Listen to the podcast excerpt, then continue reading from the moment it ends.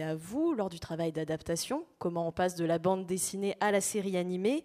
Euh, ce sera l'occasion aussi pour vous de nous donner à voir, euh, peut-être pas dans les détails, mais dans les grandes lignes en tout cas, le processus de fabrication d'un film d'animation. Et puis on parlera bien sûr de ces héroïnes, de quelques-unes des 30, en tout cas euh, ces femmes qui n'en ont fait qu'à leur tête et qui ont un petit peu changé notre vie au passage. Alors peut-être pour les personnes qui ne connaîtraient pas les culottées, est-ce que l'une de vous veut bien nous dire qui elles sont, d'où elles viennent, ces femmes?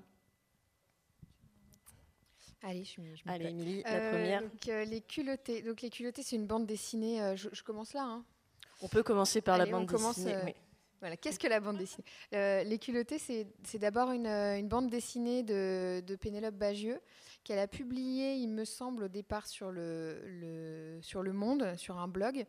Euh, et c'est 30, 30 euh, personnages. Donc ensuite, ça a été édité en recueil par Gallimard, puis adapté euh, en série animée diffusée par France Télévisions. Donc c'est 30, 30 personnages qui sont connus ou moins connus, mais qui, qui en général ont été un petit peu oubliés par l'histoire. Et c'est 30 personnages féminins qui ont, voilà, qui ont transgressé les règles pour faire ce qu'elles avaient envie ou prévu de faire et euh, qui en général ont changé la société, euh, comme le disait Justine, et qui, euh, et qui ont en tout cas, qui si elles ne sont pas tout à fait rentrées dans les, dans les livres d'histoire, ont quand même marqué la société, et, dont Pénélope, a, a retracé le, le, parcours, a reconstitué les histoires dans une version voilà, dessinée.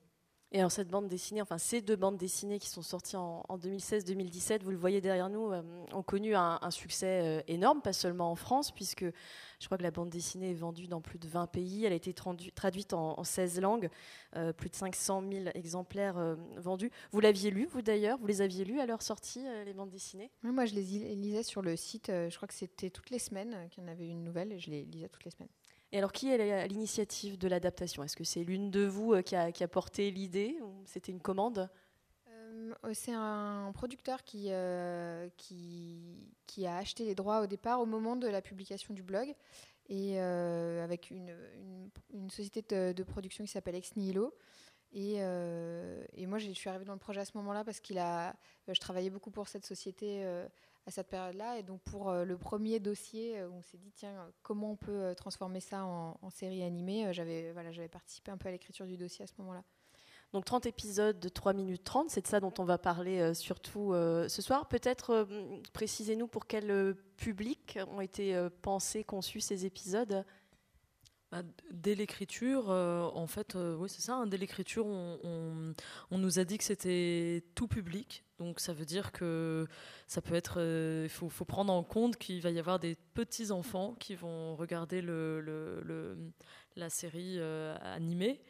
Et voilà. Et euh, peut-être qu'on en parlera plus précisément, mais c'est vrai que ça a posé des questions parce que bon, dès qu'on passe à l'animation, c'est encore plus plus fort, enfin que, que, quand c'est animé, tout ce qui est la violence, ou enfin voilà comment, comment on représente ça en animation. Euh, voilà. Mais c'était tout public. Ouais.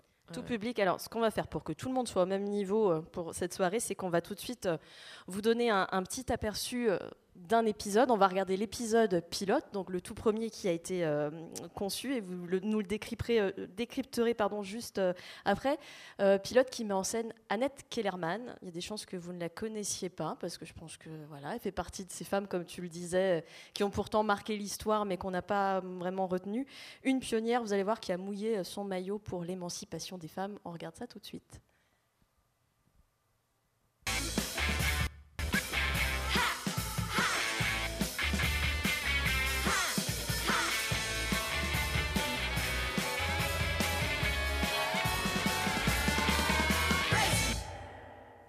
Australie, 1895. La petite Annette Kellerman souffre de la polio. Personne ne sait comment la soigner. On va essayer quelque chose. Nage, Annette, nage Et ça marche À 15 ans, Annette est guérie et a trois passions dans la vie. Nager, nager, nager. Et sinon, j'aime la natation. Ça tombe bien, c'est une très bonne nageuse.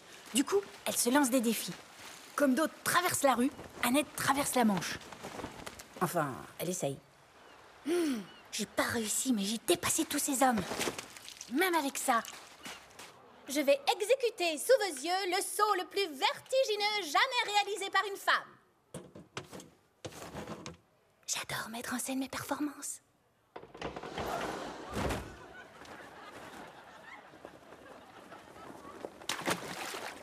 Ça ne peut plus durer.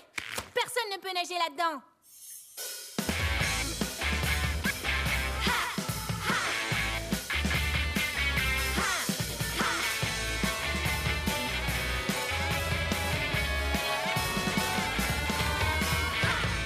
Bah, c'est vrai qu'à cette époque, la loi interdit aux femmes de montrer leur corps. Mais Annette est prête à tout pour faire avancer le droit des femmes. Tada Voici mon maillot de bain. Et merci pour l'invitation. Après ce royal scandale, en 1905, Annette va encore plus loin. Et maintenant, j'enlève le bas. Arrêtez pour indécence.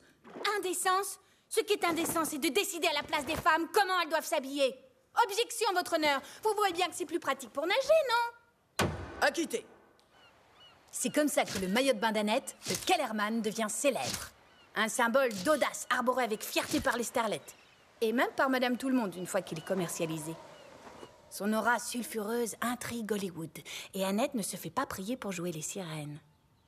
Mais comme je ne fais jamais les choses à moitié, je rentre dans l'histoire du cinéma totalement nue.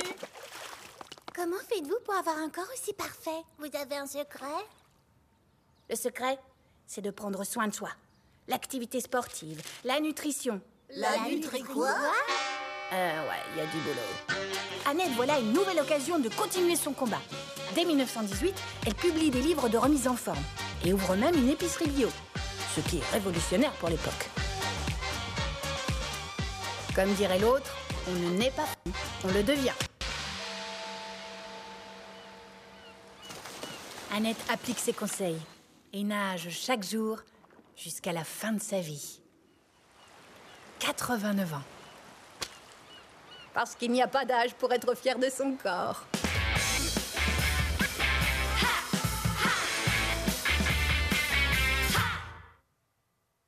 Bon, le générique, vous allez l'avoir en tête euh, un petit bout de temps, je pense, parce qu'on va regarder plusieurs épisodes et puis qu'il a cette capacité à rester euh, vraiment à l'esprit. Alors, pour cet épisode euh, pilote, euh, votre point de départ, c'était ça. Euh, ça, c'est la bande dessinée de Pénélope Bagieux qui s'affiche derrière nous, avec, on le voit, un graphisme particulier, un ton particulier, un découpage particulier, des couleurs. Peut-être première question un peu naïve, pourquoi en fait vous pouviez pas juste faire la même chose, reprendre les illustrations, mettre de l'animation, pouf pouf, et puis on a une super série vite fait bien fait? Eh bien, parce qu'on on, en parlait tout à l'heure, on a cru ça aussi. hein. On a pensé qu'on pouvait euh, voilà, adapter euh, et que, le personnage passe d'une case à l'autre. Et, en fait, on se retrouvait avec, euh, avec quelque chose d'extrêmement bavard. Parce qu'en fait, on le voit là, il y a, tout le texte en noir qui est une sorte de voix off que nous, on lit très vite et on projette plein de choses dans l'image. Mais si on se retrouve à, faire une scène par case avec une voix off qui parle tout le long, bah, on est une sorte de diaporama de la vie du personnage. Mais le personnage est absent du voilà on l'entend pas et on a une succession de choses très euh, très hachées. Et pas du tout une histoire donc on a dû euh, on a dû travailler euh, beaucoup avec euh, avec Maï et avec Charlotte pour euh, pour faire en sorte que tout soit lié pour passer d'une scène à l'autre pour trouver une espèce de métaphore qui allait permettre de raconter toute une enfance en une seule scène. Et, parce qu'on avait 3 minutes 30 et que par épisode et que c'est très court et donc on a dû on a dû voilà, faire des sortes de métaphores visuelles et, euh, et faire en sorte d'expliquer euh, tous les pavés de texte euh, qu'on voit là et qui passent extrêmement bien dans une BD, euh, bah, les, les mettre en scène euh, et les raconter visuellement et le plus simplement possible en termes de texte. Et puis l'idée c'était aussi, pardon. enfin, Mais non, je t'en prie. L'idée, c'était, enfin, assez rapidement, contrairement à la bande dessinée, c'était que le, en fait, que le personnage dont on racontait l'histoire euh, soit celui qui parle le plus, en fait, plus que la voix off. Enfin, ce qu'on appelle voix off, c'est une voix explicative. Et voilà, et c'est vrai que là, dans la bande dessinée, finalement, le personnage parle très peu ou parfois, euh, voilà, quelques mots comme ça. Et, et du coup, euh, du coup, c'était c'était ça qui était intéressant aussi et assez euh, un peu. C'était quand même un challenge de se dire, bah voilà, on va leur donner une voix à ces femmes. Et, et là où Pénélope Bagieux avait plutôt privilégié euh, euh, l'histoire racontée avec voilà de façon enfin avec son style bien évidemment mais mais sans faire parler le personnage nous on avait ce, ce défi là quoi de faire parler le personnage. Et puis vous n'étiez pas Pénélope Bagieux non plus. Enfin quelle était sa place? Quel était son rôle justement dans le projet d'adaptation hein? Bah, en fait, Pénélope, c'était bien parce que c'est quelqu'un qui vient du milieu de l'animation et elle sait que c'est compliqué comme, comme moyen d'expression et tout ça. Donc euh, elle a vraiment gardé sa place de consultante et de vraiment, euh, pour moi, euh, d'œil assez bienveillant. Donc en fait, elle connaissait nos problématiques, elle connaissait la difficulté que c'est d'adapter une bande dessinée. Donc je trouve que c'était super, c'est qu'elle a été vraiment dans la confiance et elle a aussi aidé à recadrer des fois quand elle sentait qu'on s'était peut-être éloigné d'un personnage ou qu'il y avait peut-être un aspect de la personnalité qu'on avait un peu évoqué trop vite. Je sais que par exemple, on a eu une discussion autour du personnage de Sonita où on avait beaucoup diabolisé Alors, Sonita, tu peux dire qui c'est Sonita oui, Sonita Alizadeh, qui est une jeune rappeuse afghane qui a réussi à partir aux États-Unis et avoir une bourse d'études euh, pour euh, en fait vivre sa passion euh, du rap et puis aussi parce qu'elle a échappé à un mariage forcé. Et on avait beaucoup diabolisé sa mère. Sauf qu'en fait, Pénélope Bagieux a été en contact avec la plupart des femmes qui sont encore vivantes et qui sont dans la bande dessinée. Et en fait, son point de vue, elle, elle adore sa mère. Et je pense que c'est, elle lui pardonne un peu quelque chose qui est plus un problème de société. Et, du coup, on a réorienté voilà, le personnage de la mère parce que voilà, dès qu'on fait parler un personnage, on lui prête une intention, on lui prête une gestuelle, et ça peut être, euh, on peut vraiment beaucoup s'éloigner et euh, être, euh, comment dire, offensant en fait dans une représentation, parce qu'en fait, on, imagine la vie de ces femmes aussi, parce que tout leur univers familial n'est pas forcément documenté. Donc on, on, raccroche les wagons, quoi. Mais dès qu'on passe par l'animation, on crée quelque chose qui a l'air vrai. On est responsable de ça aussi, quoi. On a vu à travers cet exemple 3 minutes 30, c'est court. En même temps, on peut dire beaucoup de choses, mais ça faisait partie des contraintes initiales qui se posaient à vous. Là, on ne le voit pas, mais la bande dessinée, euh, on a plusieurs planches. Des fois, c'est 10 pages sur euh, une femme. Donc, il y a cette contrainte de ramener à, un format un peu compressé. Euh, qu'est-ce que vous aviez comme autre. Alors, contrainte n'est peut-être pas le bon terme, mais en tout cas, qu'est-ce qui était dans la commande, le cahier des charges initial? Qu'est-ce que vous gardiez Qu'est-ce que vous ne gardiez pas de la bande dessinée? Bah, ça, c'est une contrainte assez constructive, hein, finalement, parce que les, culottés, quand même, ces personnages-là qui ont réussi à peser comme ça dans la société, c'est en général des gens qui ont des vies euh, très remplies. Euh, c'est assez étonnant de voir. il y en a beaucoup qui vivent très vieilles et qui ont fait des, tonnes de choses et qui ont vécu euh, des moments historiques incroyables, etc. Donc, il a fallu faire beaucoup de choix pour les faire tenir. Donc euh, il s'agissait de montrer euh, à travers, peut-être au lieu de raconter cinq événements euh, de l'enfance, on va en raconter un seul, mais qui va permettre de, de, en tout cas, de fonder bien les, bases du personnage, pourquoi il lui est arrivé ça et pourquoi ça a changé sa vie. Euh, et, donc on a, on a trouvé, comme il y a 30 personnages qui, vivent dans des pays et des époques euh, différentes et qui ont des histoires entièrement différentes, pour pas faire vraiment 30 courts-métrages qui n'aient rien à voir, mais vraiment une série, on a trouvé une structure euh, commune à tous les épisodes et qui, en l'occurrence, se prêtait assez bien à... Finalement, ça fonctionnait pour tous les personnages, c'est-à-dire que tous les, 30 personnages ont en fait euh, eu un moment assez, euh, assez significatif dans leur enfance qui soit une injustice, soit une soit un, voilà, un problème, soit dans, dans l'histoire de leur pays, dans leur contexte familial, dans voilà, quelque chose qui les a empêchés. c'est en général accentué par le fait d'être une femme quand même. La condition de la femme pèse dans chaque histoire d'une manière différente, mais dans chaque histoire. Et, et donc c'est voilà, c'est l'espèce de cocotte minute qui, qui commence à chauffer de, voilà, de, du poids de toutes ces pressions, etc., pour arriver jusqu'à un moment qu'on a appelé le mouvement d'empowerment, qui est un truc que Pénélope Bagieux avait déjà elle, mis en place dans sa bande dessinée, pas toujours au même niveau, euh, etc., mais, mais qu'elle a toujours utilisé, qui est le moment euh, voilà, où Annette Kellerman met le feu à son maillot de bain, qui est euh, le moment où le personnage décide de casser le cadre dans lequel il vit et de faire ce qu'il a envie de faire et de changer les choses. Et donc après ça, on a, pour tous les personnages, il y avait ces phases-là.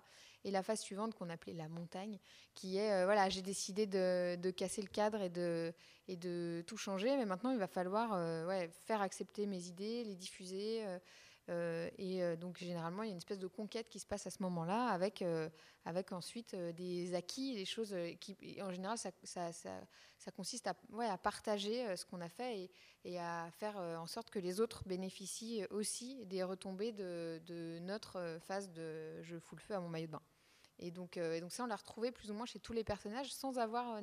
Enfin, ça avait l'air très artificiel sur le papier et, en se penchant sur les vides de chaque personnage, ça, fonctionnait. Vous pourrez vérifier dans les autres épisodes quand on regardera.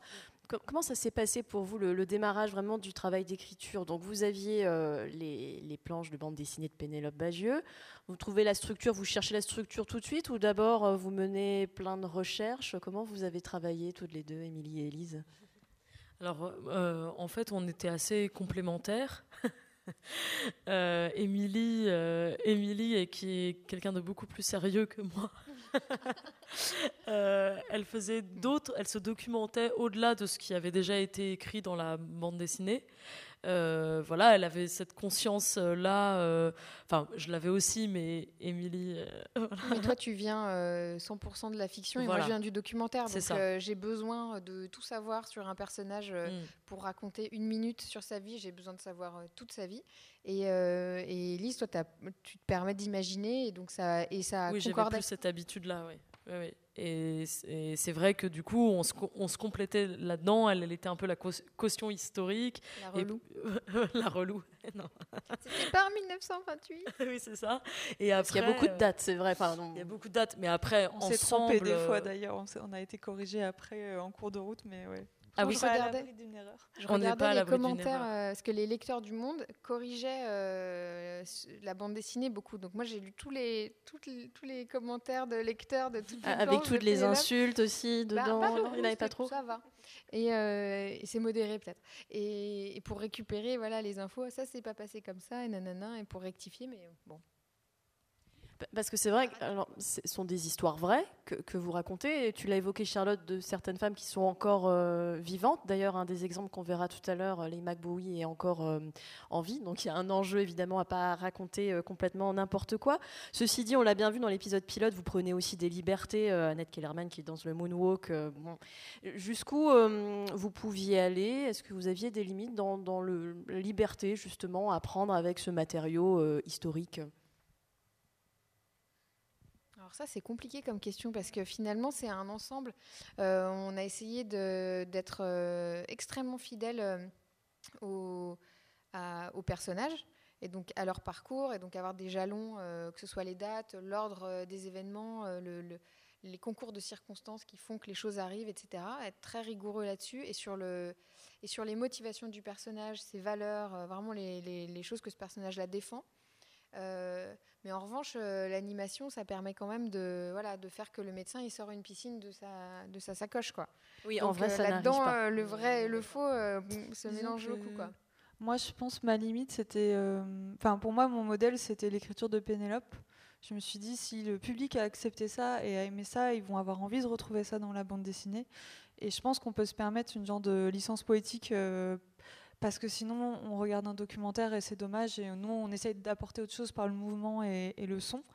Euh, moi je pense que c'est une intelligence collective. Je pense que des fois quand on a fait des storyboards on s'est planté, on est allé trop loin ou euh, des fois ben, en fait les histoires on a quand même envie on a quand même voulu créer une forme de divertissement. Donc moi je pense qu'on avait quand même suffisamment d'interlocuteurs pour euh, au cas où s'il y a quelque chose qui nous échappe et puis même nous dans l'équipe qu'on a constituée en Angoulême, on avait beaucoup de gens qui étaient soit euh, pas forcément des personnes qui soient féministes, mais il y avait beaucoup de femmes, il y avait beaucoup de gens qui étaient militants et qui étaient attentifs. Donc euh, moi, je pense que c'est des formes de filtres. Il y a quand même suffisamment de gens dans une équipe d'animation pour euh, voilà, apporter sa pierre à l'édifice. Mais je pense qu'il fallait que qu'on s'amuse aussi. Enfin, moi, je pense que c'était important quand même que qu'on sente un plaisir en fait pour le spectateur et pour nous à l'écriture pour qu'on le retrouve à la fin. Enfin, je sais pas pour vous euh, à l'écriture, mais oui, parce qu'il y a déjà de l'humour euh, dans la, bande dessinée et puis un peu des, des, libertés, mais mais sans trahir le, la, personne. Mais euh, voilà. Du coup, on a essayé aussi dès l'écriture de, de, retrouver un peu l'humour et le ton de Pénélope Bagieux. voilà pour que le qui est une ironie, une distance, et puis et puis toutes les métaphores visuelles qu'on pouvait qu'on pouvait mettre en place, elles permettaient de raconter encore plus et de raconter encore plus le vraiment ce qui animait le personnage, tout en voilà, tout en étant très divertissant, quoi. Oui, on voit bien d'ailleurs derrière vous dans ce côté euh, divertissant, en tout cas non réaliste, c'est les, couleurs par exemple des personnages. On a des femmes à la peau verte, euh, jaune, bleue. Euh, comment c'est venu ce, choix, Charlotte, leur donner ces, couleurs très originales et pop hein? Bah, En fait, on en parlera peut-être un peu plus en détail après sur un épisode en particulier, mais je pense que c'était vraiment aussi dans l'idée de créer une identité visuelle assez différente pour pas retomber dans des choses trop réalistes. Et je pense que c'était aussi pour euh, se permettre de jouer avec la couleur, parce qu'il y a beaucoup de femmes, par exemple pour Mae Jemison, euh, l'enjeu de son histoire c'est qu'elle est noire, donc on a gardé sa couleur de peau euh, naturelle. mais pour d'autres, par exemple, on avait Peggy Guggenheim qui est une femme qui vit dans le monde de l'art. ben voilà, elle a la peau verte et elle a une robe rose fuchsia et je sais pas, c'est joyeux sur l'image. elle est là au milieu. Et du coup, je pense que c'était voilà, on était entre deux, on était dans l'idée quand même de respecter les enjeux euh, des femmes et aussi de créer un univers assez pop euh, qui soit visuellement attrayant. Et c'était déjà présent dans la BD de Pénélope. Donc on a fait un travail d'analyse d'image du contenu de la BD. Et il y a toujours des moments où les femmes changeaient de couleur. Je crois qu'il y a quelques cases où Annette est bleue. Et en fait, c'est ça qui a, conduit vers ça. Et d'ailleurs, euh, en fait, c'était une autre réalisatrice, c'était Sarah Saidan qui a réalisé le pilote. Et c'était elle qui avait fait le développement de la bibliographique en même temps. Donc elle avait déjà positionné ça pour quelques personnages. Et puis nous, après, on a eu une autre designeuse sur la production en, entièreté qui a continué ça et qui a déroulé avec les autres personnages. Vous avez abordé euh, la question du ton déjà donné par Pénélope Bagieux. comment euh, justement vous le qualifieriez, le, ton que vous avez cherché à garder pour la série? C'est un peu euh, malicieux. C'est vraiment une forme d'ironie et que à chaque fois, euh, j'ai l'impression que les culottés s'adressent aux spectateurs en disant euh, ah ben on peut pas faire ça et c'est pas normal et je comprends même pas pourquoi c'est interdit. Et il y a vraiment cette idée de montrer l'absurdité des situations parce que je pense qu'en fait c'est profondément injuste ce que beaucoup de femmes vivent dans leurs histoires et que moi, je sais que quand j'ai commencé à aborder la série, j'ai commencé au storyboard et à chaque fois, je ne vivais euh, que via leur drame et j'arrivais pas à sortir de ça. je me suis dit, mais c'est horrible. Euh, j'ai envie de montrer ça de manière très euh, pathos. Et en fait, du coup, j'arrivais pas à prendre de plaisir parce que j'étais trop. ça me pesait trop, en fait. Par exemple, quand on raconte l'histoire de Fulan Devi qui a eu une enfance terrible, qui a été violée à multiples reprises. Genre, comment on arrive à montrer ça à une heure de grande écoute à la télé? Enfin, on va parler plus après, mais voilà, donc c'était aussi ça, c'est comment on met le curseur pour valoriser leur combat, montrer quand même le drame initial, parce que c'est ça qui conduit le combat, mais ne pas non plus trop euh, s'attendre sur ça, parce que je pense qu'on est un pont vers autre chose, et qu'on est un pont vers la curiosité d'en savoir plus. Euh. Il y a une complicité, je trouve, dans la BD, il y a une complicité avec le lecteur. Euh, où, où, Pénélope sous-entend que le lecteur a bien vu que c'était dégueulasse et a bien vu que c'était pas normal de faire ça. Et donc euh, ça, on, on essaie de le retranscrire dans la, dans la, dans la série.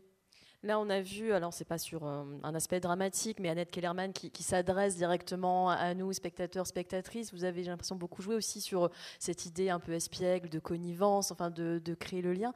Euh, ce qui joue beaucoup, c'est probablement cette voix. Alors, je ne sais pas si vous l'avez reconnue pour les personnes qui connaissent pas. Est-ce que vous avez reconnu l'actrice qui donne sa voix au culotté? C'est Cécile de France, oui. Alors, euh, ce qui est assez original et étonnant, c'est qu'elle donne sa voix à tous les personnages de tous les épisodes et à la voix off aussi. Euh, J'avais jamais vu ça dans une autre série. C'était impressionnant à voir. en vrai, en enregistrement, ouais, c'était assez impressionnant. pourquoi ce, ce choix-là, justement, d'une seule personne pour euh, toutes les voix hein? Alors ça, c'était plus un choix de la production qui a été décidé assez tôt au moment du... Parce qu'en fait, quand on fait un projet d'adaptation euh, de série d'animation, on fait des notes d'intention sur ce qu'on aimerait créer comme univers et c'est avec ça qu'on va voir les chaînes télévisées.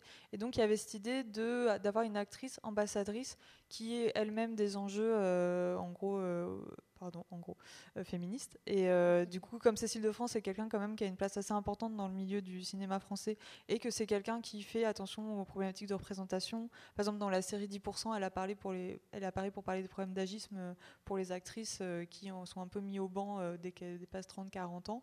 Et donc, je pense que pour elle, c'était assez évident. Euh, je crois qu'elles avaient contacté plusieurs personnes et je crois que Cécile de France était la plus euh, enthousiaste. Et surtout, elle avait trouvé une bonne idée, c'est que pour elle, elle voulait raconter les histoires comme si elle racontait une histoire à, ses enfants. Et je trouve qu'elle a vraiment trouvé ce truc de déclic qui fait que c'est fluide. Par exemple, je crois qu'Annette Kellerman, quand elle l'a fait en première voix témoin, elle a tout raconté d'un coup. Donc en faisant tous les personnages comme quand on raconte un conte à un enfant le soir. Et je pense que c'était la meilleure manière de rendre ça euh, attrayant. C'est voilà, c'est ce soir je vais te raconter l'histoire d'Annette Kellerman. Et non, toi tu l'as vu enregistrer euh, les, les, voix Ouais, ouais, c'était super. Ben, en fait, euh, bah, c'était assez fatigant. Du coup, en général, on faisait par session de trois épisodes. Et ce qui était super, c'est qu'elle a vraiment essayé. Enfin, moi, je trouve ça assez bluffant pour l'avoir vu faire, de comment elle arrivait à moduler sa voix. Euh, d'arriver aussi à créer du jeu euh, parce qu'elle fait des hommes, elle fait des enfants, elle fait des personnes âgées. Et euh, ouais, c'était super. Et en même temps, je pense que c'était bien. Elle était toujours dans une forme d'énergie. Donc c'est pour ça qu'on faisait des sessions assez courtes pour que ça se ressente à l'image que voilà, il y a une espèce de d'énergie dans la voix aussi. Je crois que c'est dans le making of que vous pouvez d'ailleurs visualiser, visionner sur euh, le site de France TV. Je crois que c'est là que elle, explique et je trouve l'explication très chouette que après tout, si la série a pour propos de dire que les femmes peuvent tout faire, bah, autant l'assumer effectivement tout faire en faisant toutes les voix euh, enfants, adultes, hommes, femmes. Alors, vous nous avez parlé de la structure narrative commune, euh, mais on a bien compris aussi que chaque épisode a son identité parce que chaque femme a son histoire et vous en avez un aperçu encore une fois derrière nous. C'est des histoires très différentes, dans des pays différents, dans des contextes culturels différents, à des périodes parfois très différentes. Euh, si vous repérez l'impératrice Wu Zetian euh, en haut à gauche, on est au 7, dans la Chine du 7e siècle. Euh, Joséphine van Gorkum, la Hollande du 19e siècle. Et on va regarder maintenant un épisode sur Legmac Bowie, donc toujours vivante, les années 2000 au, au Liberia. Et puis on va décrypter justement quelques, quelques questions qu'on a commencé à aborder. Donc Legmac Bowie, s'il vous plaît.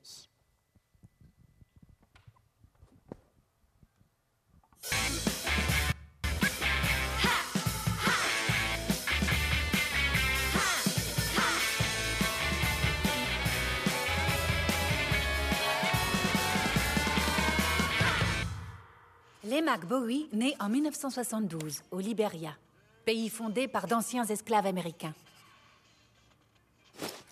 Maman, j'y vais. Elle grandit dans une culture à la fois africaine et américaine. Salut les. En 1989, Charles Taylor, chef d'un groupe de rebelles, s'empare violemment du pouvoir. Attention, maman Lema poursuit son adolescence dans un camp de réfugiés. Comment je vais faire pour continuer mes études, moi? Oh. oh, ça va Laissez-la tranquille Bonjour, moi c'est Daniel. Euh... Merci.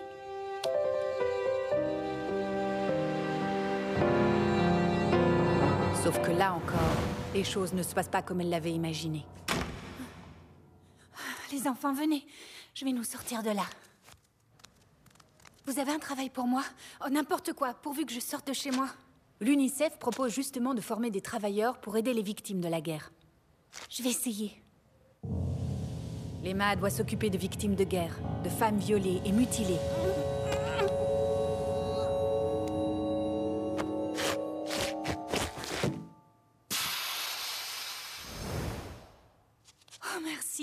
Savez nous écouter. Mais alors, je suis douée pour quelque chose. Je sais ce que je vais faire désormais.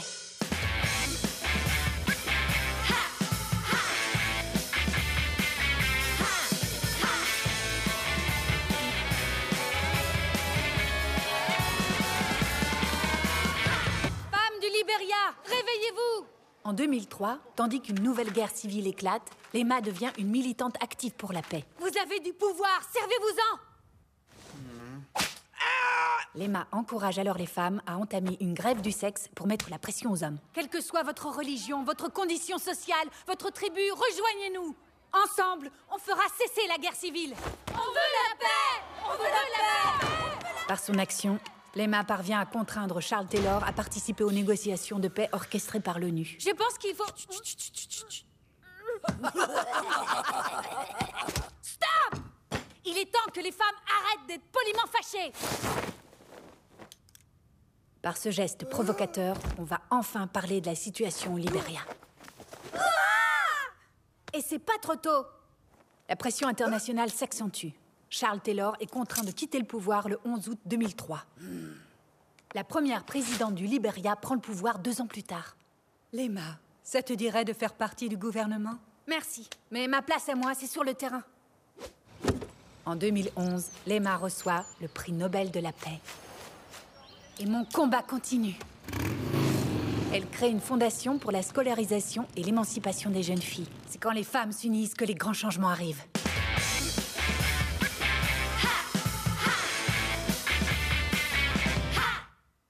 Bah oui, il y avait écrit Cécile de France en gros. J'étais un petit peu bête en vous posant la question tout à l'heure. C'était pour vérifier si vous suiviez, vous suivez bien, c'est super.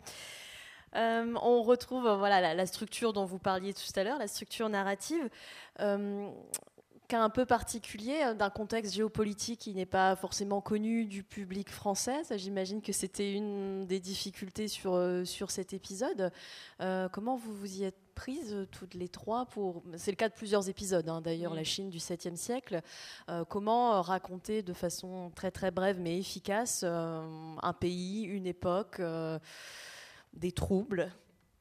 On a, bah, on a plusieurs outils quand même pour raconter. On a tout ce qu'on va voir, on a une voix off et on a la voix du personnage. Donc, euh, euh, on a toujours essayé de faire passer un maximum d'informations par l'image, euh, de reprendre tout ce qui était vraiment propre au personnage et voilà pour que ce soit vraiment les, les, les, femmes en question qui prennent la parole et donc qu'elles soient vraiment actrices de leur propre vie. Et donc, les, les informations qu'on n'arrivait pas à faire passer visuellement parce que parce que voilà, on ne peut pas systématiquement montrer une carte du monde avec le Liberia.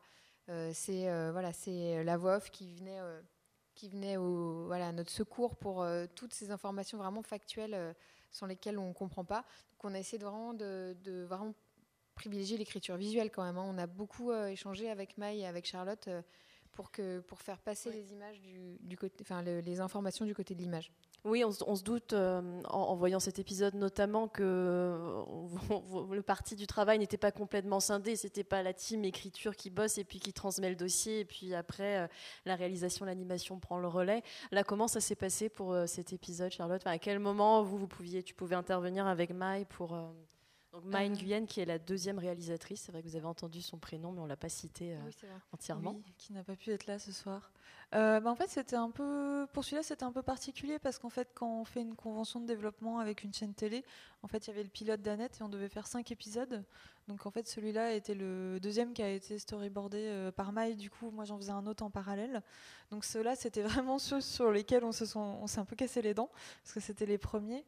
Euh, en fait, je pense que je sais que nous, on vous réécrivait des fois quand on avait des doutes.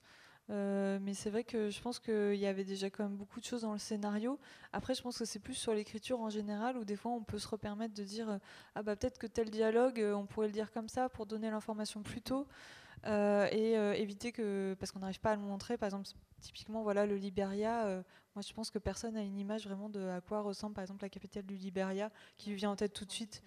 Voilà, c'est ça. Donc, il y a des choses on, le dit au texte comme ça, on peut se concentrer sur l'action. Et euh, par contre, quand un personnage arrive à Paris ou à New York, on met euh, la Tour Eiffel ou la Statue de la Liberté, tout le monde comprend. Donc c'est vrai que c'était très particulier selon les épisodes. Dans l'épisode de Lema, moi je trouve que c'est, on se concentre beaucoup plus sur son profil, euh, enfin son évolution psychologique. Donc c'est vrai que je pense que le détail, et puis bah, malheureusement elle est dans un endroit de, guerre civile, de camp et tout ça. Donc c'est des choses sur lesquelles on s'attarde pas trop. moi j'ai l'impression que c'est plutôt elle qui est au centre de l'histoire. Mais c'est assez pour eux. Enfin, moi, je sais que par exemple, dans mon école en réalisation, on a des cours de scénario. Euh, donc en fait, c'est des choses qui sont en ping-pong euh, tout le temps.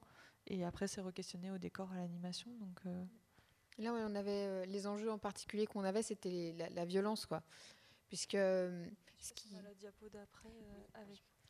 On vous a fait un petit comparatif sur cette séquence-là. Ah oui, voilà, là, c'est assez sur précis. La BD.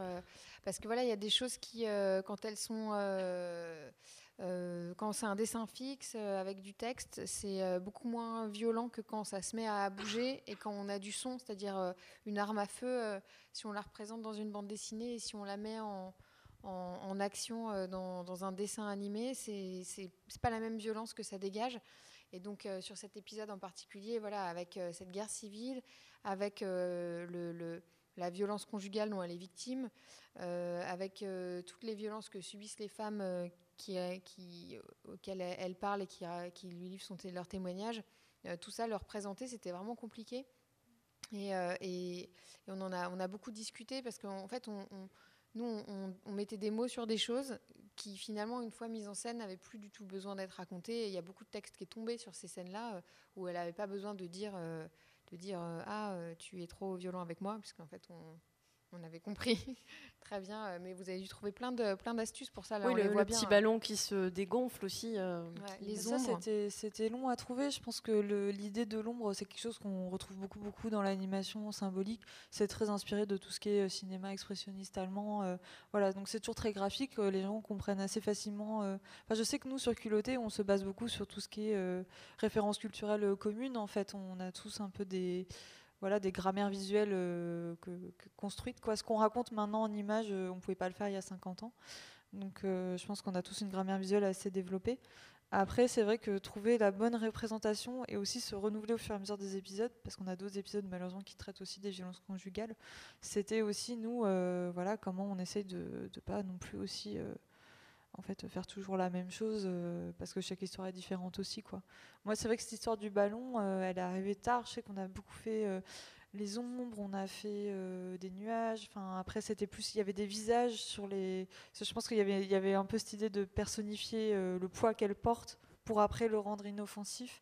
on est passé par beaucoup de choses aussi pour cet épisode là, mais c'est vrai que vous vous aviez un peu un canevas des situations et puis bah nous on voyait dans qu'est-ce qu'on pouvait apporter comme solution euh, pour les représentations.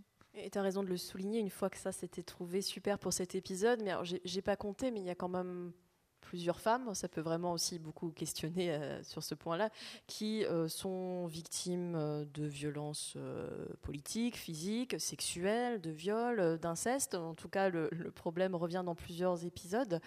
Euh, au-delà même là, de la réalisation, mais dans l'écriture, est-ce que vous avez été amené à, réfléchir à ces questions? C'est-à-dire qu'est-ce qu'on montre, qu'est-ce qu'on ne montre pas, qu'est-ce qu'on dit, qu'est-ce qu'on ne dit pas? Euh, Comment vous avez navigué dans ces questionnements complexes? Euh, alors là, on se, posait la question à chaque fois pour chaque personnage, c'est-à-dire on se disait pas bon, ça fait six fois qu'on parle de viol, donc là on va zapper l'épisode viol et, se concentrer sur une autre partie de la vie parce qu'il ne s'agit pas de de réécrire les vies de ces personnages. Euh, donc, euh, mais comment on atténue euh, quand même une certaine violence pour, pour pouvoir toucher un grand public en fait? C'est ça qui était très, compliqué. Moi, au départ, toi, Charlotte, tu parlais du fait que tu te sentais parfois un peu écrasée par. et moi, c'est vrai que parfois, j'étais très mal à l'aise de me dire on va devoir peut-être amoindrir des choses. Alors que ces femmes, bah, malheureusement, ça n'a pas été amoindri. Quoi et du coup comment leur euh, enfin rendre justice euh, et ne pas voilà ne pas raconter à la légère des choses euh, terribles et en même temps on avait quand même la contrainte de la chaîne donc on en parlait tout à l'heure c'est-à-dire être quand même grand public et du coup de, devoir euh, raconter la vérité tout en n'effrayant pas non plus peut-être des jeunes spectateurs euh, et donc du coup montrer euh, le sang, le, la, violence sexuelle, tout ça, enfin la, représentation, c'est vrai que c'était et du coup on était on était très comment dire oui, enfin moi au départ, je, ça m'avait, je, me disais mais, mais peut-être tant pis, il faut aller loin euh, et puis, bah, les, les enfants regarderont euh, ça avec les parents qui, qui leur expliqueront. Mais, on a heureusement, on a trouvé des solutions et ça. des solutions visuelles qui permettent de ne pas mentir, de pas euh, de pas effacer la réalité, mais de la suggérer. Donc chacun comprend en fonction peut-être de son âge ou de sa sensibilité ce qui se passe exactement, quoi. Est-ce que vous avez eu des retours de la production ou même de la diffusion vous disant non, là, vous allez trop loin sur ce truc-là, euh, ça passera pas à la télé en l'état, c'est trop violent, choquant, euh, ou que sais-je encore? En fait, je pense que vous, scénario, ça allait. Moi, je trouve qu'étonnamment, on a été assez libre. Je pense qu'en fait, ils se sont beaucoup basés sur le fait que le créneau de diffusion n'était pas une case jeunesse. Euh, au tout début, c'était supposé être en prime, genre début de soirée et tout ça. Donc en fait, ça considère. En fait, euh, enfin moi, une fois, j'avais parlé avec un responsable de, France Télé qui me disait qu'ils ont une responsabilité par rapport à ce qu'ils montrent de considérer s'il y a une présence possible d'un adulte ou pas. Sachant qu'adulte ou pas, des fois les gens sont pas prêts à expliquer une situation ou une problématique euh, à un enfant, voilà, parce qu'on n'a pas tous les mêmes outils et les mêmes manières de, de communiquer. Mais disons qu'eux, ils ont cette responsabilité-là. Et du fait que c'était pas une case jeunesse, on a pu quand même Enfin, moi, je vois ce qui passe par exemple au journal télévisé le soir. euh, des fois, il y a des images horribles. Moi, je me suis retrouvée jeune des fois face à des choses où j'étais pas prête de les voir. Et je pense qu'on a vraiment essayé de faire en sorte que les gens soient pas mal à l'aise par rapport à l'image. Ils peuvent être mal à l'aise par rapport au sujet parce que ça peut déclencher quelque chose ou c'est des choses qu'ils veulent pas aborder ou qu'ils ont pas, euh, ils savent pas comment en parler. Mais euh, moi, je pense qu'on a quand même essayé de respecter notre spectateur aussi qu'on ne connaît pas et que, voilà que parler à tout le monde quoi. C'est moins violent qu'un JT, clairement. C'est sûr, C'est sûr. Euh, tu disais tout à l'heure, Charlotte, aussi que hum, le, le collectif a vraiment joué là aussi dans les discussions possibles, euh, justement pour ne pas édulcorer comme tu l'évoquais, et en tout cas hum, vraiment savoir ce qu'on voulait montrer. Alors votre collectif, il est quand même assez particulier euh, parce que vous avez été une équipe majoritairement féminine. Euh, alors je ne sais pas si ce sont les bonnes données, mais moi j'ai compté sur cette euh, photo que vous m'avez transmise et il y a 75% de femmes. Je ne crois pas que ce soit très représentatif euh, aujourd'hui des projets dans l'animation, à moins que je me trompe. C'était, ça s'est fait comme ça? C'est le thème des culottés qui a amené des femmes ou c'était vraiment un choix politique? Bah, déjà, de la part des, productrices de, chez Silex, c'était quand même une, une décision hein, de faire avant tout travailler des femmes. Euh, en tout cas, je pense qu'il était. En tout cas, elles ont tout de suite envisagé euh, de, prendre deux scénaristes euh, femmes. Et pour la réalisation en particulier, je sais que ça leur tenait vraiment à cœur que ce soit une réalisatrice. Et, donc de donner leur, chance à des, femmes, mais dans une idée, peut-être à cause du sujet, mais aussi de façon politique, pour que, parce qu'il y a quand même beaucoup plus d'hommes dans l'animation, et surtout au poste de réalisateur. Et, euh, et donc pour trouver des réalisatrices confirmées, euh, c'est très difficile, il y en a peu. Donc en fait, il fallait, euh, donner leur chance à des gens pour, pour pouvoir... pour, que les, pour que les gens accèdent au niveau supérieur d'expérience, etc. Et donc ça, c'était une démarche active de, de leur part, il me semble, hein, vraiment. Euh, oui, et puis euh, je crois que j'avais regardé, parce que moi j'avais fait une euh, conférence autour de ça, de l'emploi des femmes, et je crois que dans l'animation, on est à 12, 13, 12 ou 13% de femmes réalisatrices de séries, et je crois qu'on est en, autour de 5-6% euh, dans le long métrage. Enfin, je pense que personne n'est capable de citer une femme qui a réalisé un long métrage d'animation. Souvent, on ne connaît pas les noms des réalisateurs de long métrage d'animation tout court, mais c'est vraiment rien du tout par rapport à ce qui est produit en audiovisuel en France et dans monde d'ailleurs, parce qu'il y a énormément de choses qui sont produites. Après, pour ce qui est de l'équipe, juste pour dire, euh, je crois que là, il n'y a pas tout le monde parce qu'il manque euh, l'équipe de storyboard et toute l'équipe de post-prod. Donc, ouais, je crois qu'on était en effet à deux tiers, euh, un tiers.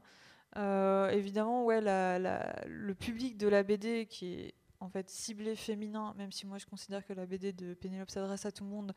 Voilà, on ne peut pas euh, ignorer le marketing et voilà euh, comment c'est relayé dans les magazines, dans les médias. Donc c'était plutôt un public féminin euh, qui aimait la BD qui sont venus. Et du coup, moi j'étais super contente parce que en fait, on savait que c'était des gens qui allaient faire aussi attention à ce qu'ils allaient dessiner et animer. Et pour nous, c'était vraiment important parce que malheureusement, quand on a fait faire des tests à des gens, on a eu des représentations euh, sexistes ou racistes et les gens se rendent même pas compte. euh, Joséphine Baker, c'est ça? Bah voilà, par Tu exemple, peux nous en dire quelques mots ouais Ouais, bah on a fait par exemple deux, deux tests clés pour moi. Alors, explique comment on, fait, comment on recrute les gens dans l'animation aussi. Ah oui, alors en fait, du coup, dans l'animation, euh, je fais ça rapidement, mais on est principalement intermittent du spectacle. Donc on est euh, sur des contrats euh, courts qui vont de un mois à un an, un an et demi. Nous, la fabrication, c'était à peu près un an et demi, et puis euh, six mois de développement, et vous, à peu près un an encore de développement avant. Donc l'idée, c'est qu'on demande aux gens, en fait, on leur donne une situation. Euh, par exemple, pour un animateur, ça va être animer le personnage principal euh, faisant telle action. Donc euh, un dialogue, une, scène humoristique ou quelque chose comme ça. Donc ça leur donne un peu un canevas pour montrer s'ils sont capables de s'adapter au style, de tenir le rythme et s'ils savent maîtriser le logiciel. Donc c'est des choses aussi purement techniques en fait. Et ça permet aussi de donner sa chance à des gens qui débutent. Nous, on avait énormément de gens qui sortaient d'école ou qui avaient une expérience de moins de 5 ans. Donc ça permet aussi à des gens de briller, en fait, on va dire, de voilà, si c'est la bonne personne, c'est la bonne personne. Et puis, euh, des fois, l'expérience euh, ne fait pas tout. Et euh, pour les animateurs, on avait demandé de faire une proposition autour de la scène de danse de Joséphine Baker avec la ceinture de banane. qui est du coup apparaissait un moment dans l'épisode, elle arrive à Paris et on la voit sur la scène de cabaret danser. Et euh, ça n'a pas loupé, on a eu des gens qui ont fait des choses euh, un peu vulgaires euh, ou des choses voilà, un peu gênantes où elle danse avec ses bananes. enfin, voilà, donc on a vu qui est-ce qui était allé chercher des références, qui est-ce qui s'était un peu documenté, qui est-ce qui faisait attention à comment le personnage bouge.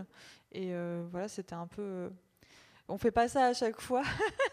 Mais disons que nous, on a, moi, j'avais pas envie de revenir derrière chaque personne en lui expliquant non, tu peux pas défaire une femme qui, qui bouge comme ça, c'est sexiste, c'est stéréotypé ou choses comme ça. Enfin, donc il fallait clairement une sensibilité féministe euh, dans l'équipe. Ouais, ou juste de se poser la question. En fait, je pense qu'aussi malheureusement, des fois, on est soumis à des quotas de travail assez rapides et des fois, ce temps de réflexion, il passe un peu à la trappe parce qu'il faut aller vite.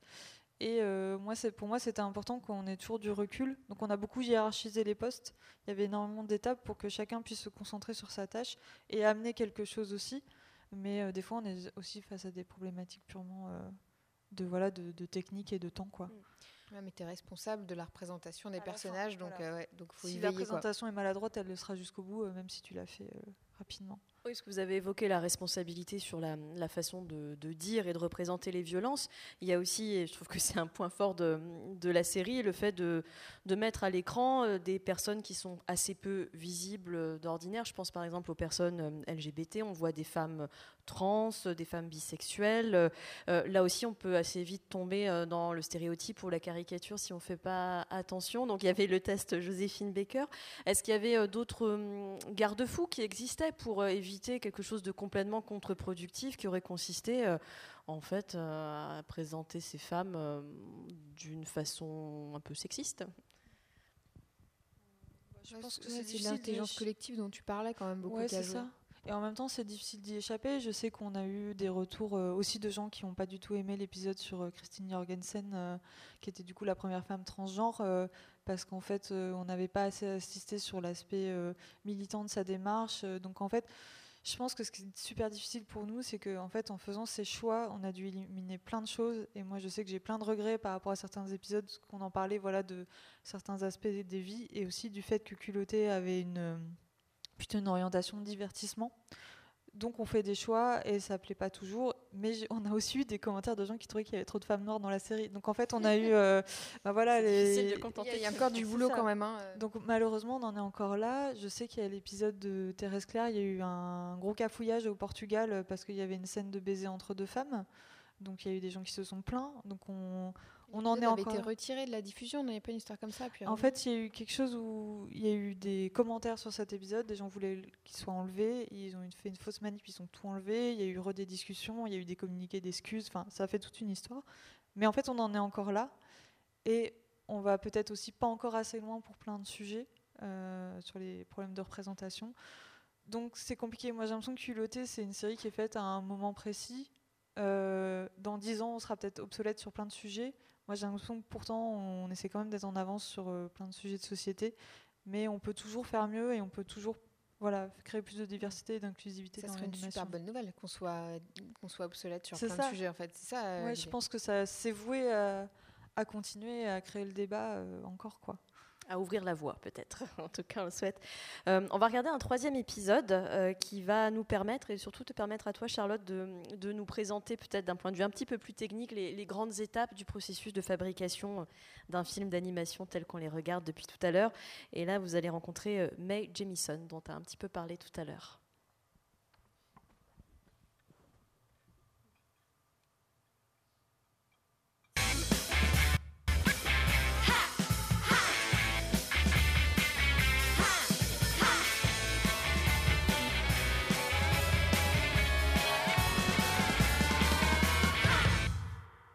Mae Jamison grandit à Chicago dans les années 60.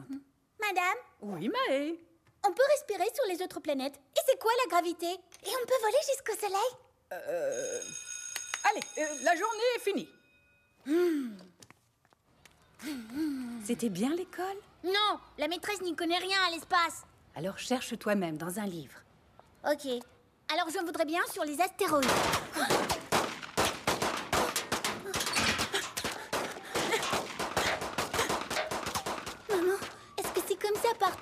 Je sais pas, ma chérie, mais ce qui est sûr, c'est qu'on va changer de quartier. Dans sa nouvelle école, Ma est pratiquement la seule noire. Star Trek Espace, frontière de l'infini, vers laquelle voyage notre vaisseau spatial. Le défenseur des droits civils Martin Luther King vient d'être assassiné à Memphis. Des émeutes ont éclaté dans tout le pays. Mais quoi? La police tire sur les manifestants? On n'a pas les mêmes droits quand on est noir? Si, en théorie. Si tu es noire et que tu es une fille, tu vas devoir être deux fois meilleure pour arriver là où tu veux. Je ne laisserai personne dire que je vaux moins que les autres.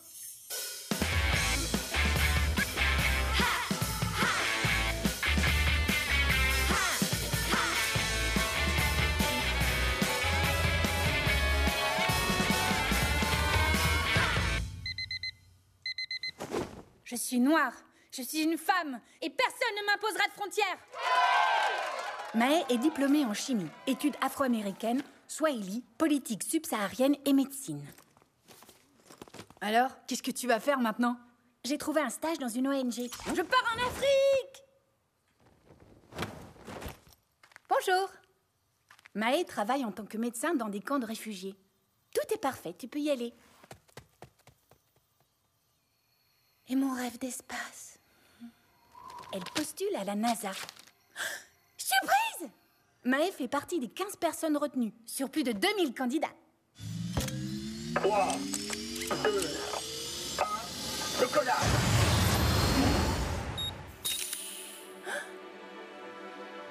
C'est Chicago. C'est ainsi qu'elle devient la première femme noire dans l'espace. Oui, après cinq ans de recherche et d'entraînement.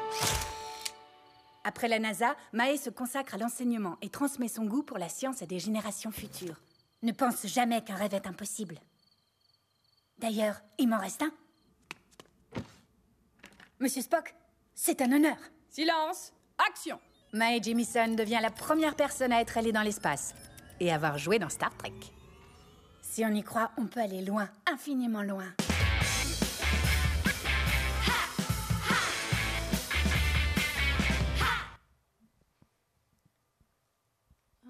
Voilà, un exemple d'épisode joyeux et léger, Oui, est-ce qu'il- culotté. Est-ce qu'il était plus facile à écrire, celui-là, que les deux autres qu'on qu'on a vus? Bah, c'est vrai que mais Jamison, elle a, elle a une vie, enfin, elle s'est beaucoup, voilà, elle s'est beaucoup battue. euh, elle, euh, c'est quelqu'un qui a énormément travaillé. Et puis, je crois que son histoire avec la NASA, c'est pas hyper bien terminé. Mais, euh, mais voilà, c'est plutôt, euh, c'est plutôt une histoire qui se passe bien. C'est, euh, elle, c'est qu'elle et elle est toujours active. elle a un compte Twitter. Elle est toujours euh, énervée par plein de trucs, mais euh, elle est très, elle est très chouette.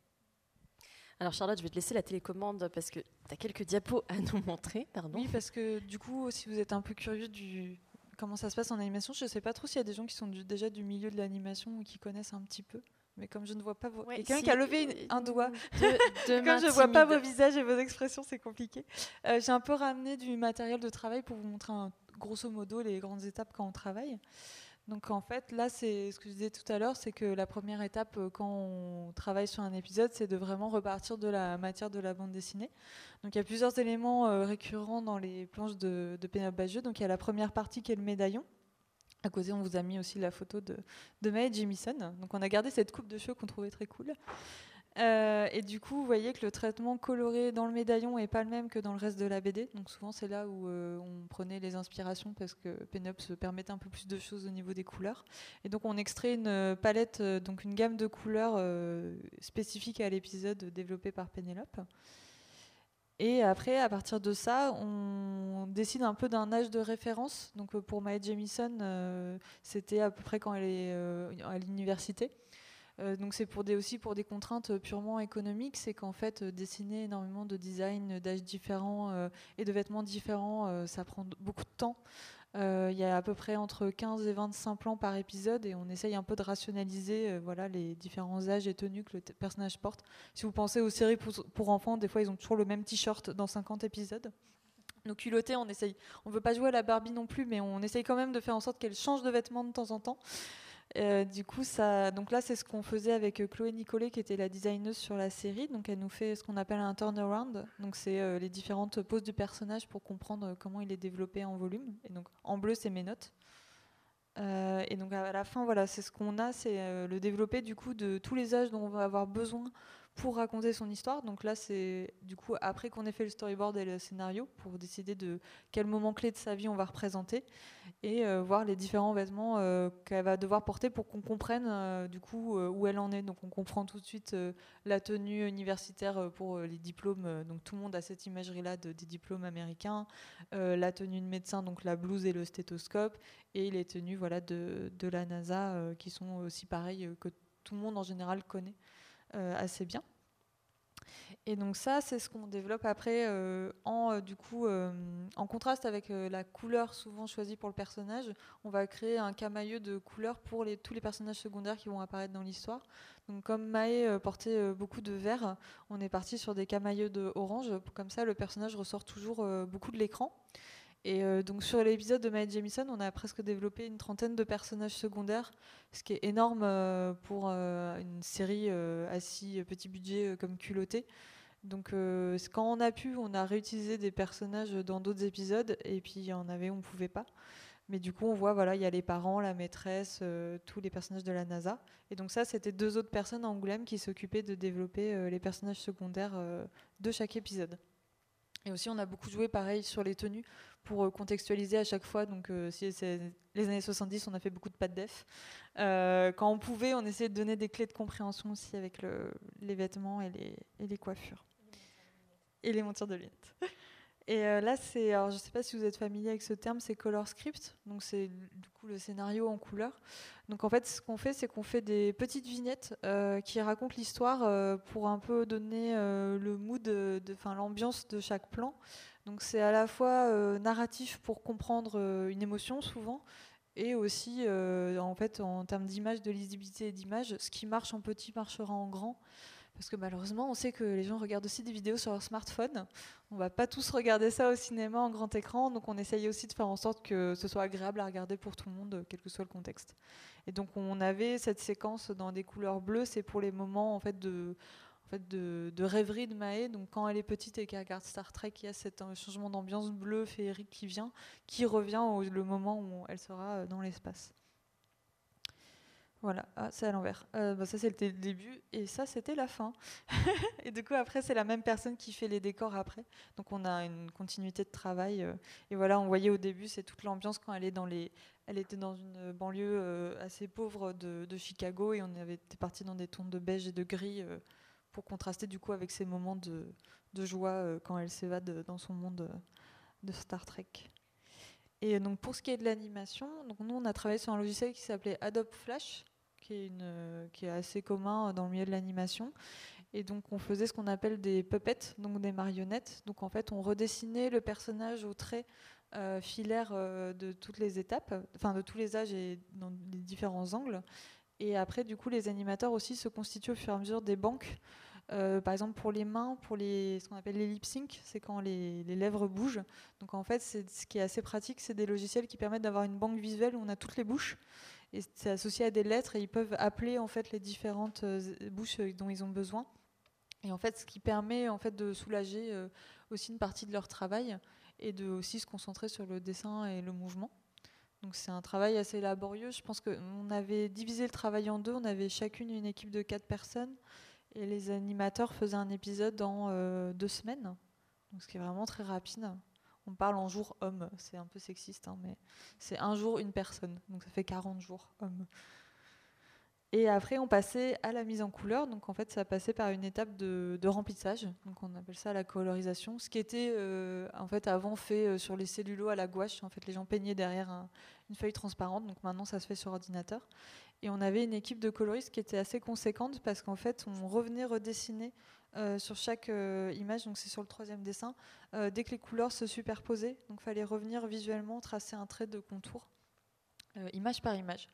Donc c'était quand même assez, assez conséquent comme travail. Oui, merci de nous en donner un, aperçu et de chiffrer aussi la quantité de travail que, que ça représente.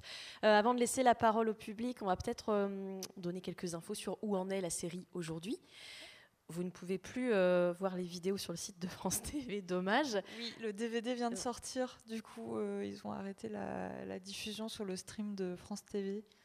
Donc on est un peu pratique, mais donc ben voilà, on achète le DVD ou on l'emprunte à la bibliothèque si on veut. Euh, peut-être une question plus personnelle pour chacune d'entre vous. Pour finir, vous avez quand même passé des mois, des, années, des mois ou des années d'ailleurs sur. Euh, moi, c'est années, mais euh, donc des années, mais des années quand même. Deux ans, moi. C'était un an, un an d'écriture. je pense que ça a duré un an. Donc une ou plusieurs années sur euh, sur ce projet. Est-ce que vous voulez bien partager avec nous peut-être un souvenir que vous en gardez ou quelque chose qui vous a marqué, qui vous reste? Bah, peut-être moi quand on m'a proposé de faire la réal, j'ai dit non. Et je suis contente d'avoir dit oui finalement. Qu'est-ce qui t'a fait changer d'avis? euh, En fait, c'était que je crois que je me suis dit que plus jamais on me proposerait un projet comme ça. En fait, je pense que j'avais tellement envie de le faire que j'avais tellement peur de dire oui et que, que c'était quand même compliqué. Il fallait gérer beaucoup de monde. Moi, j'étais quand même assez jeune quand j'ai commencé. Donc euh, finalement, j'étais contente d'avoir dit oui. Mais euh, voilà. Donc, et à la fin aussi, on a fêté la fin de la production au Festival d'Angoulême. Festival de la BD, où c'était aussi une de nos premières interventions quand la série n'était pas encore faite.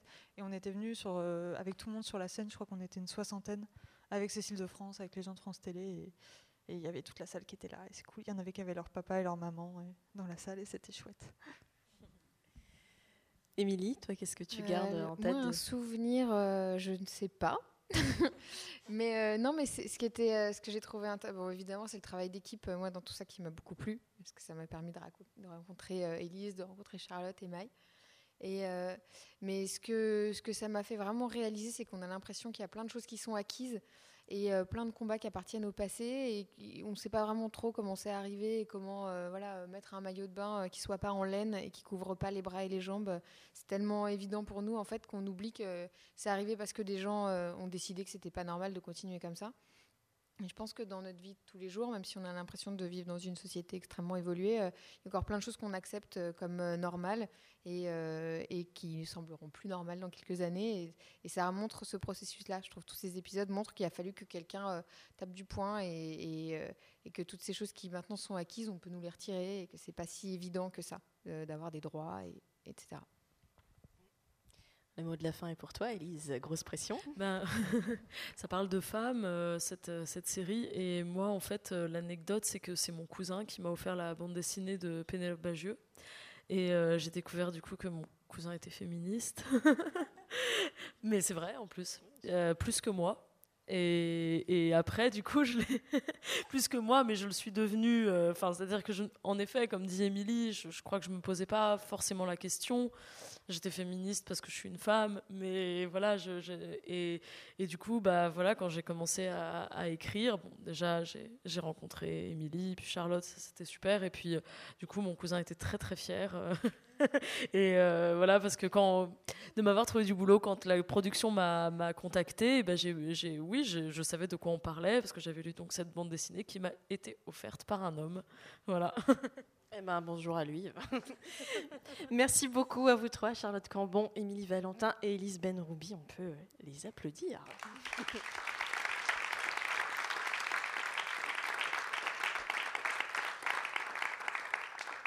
Alors, pour vos questions, euh, procédure un peu particulière, je, vais descendre dans la salle. Alors, soit si vous êtes à l'aise et si vous avez une voix assez forte, ben, vous pouvez euh, faire un petit signe et poser la question euh, à voix haute, soit je me rapproche et j'écoute votre question et je la reformule.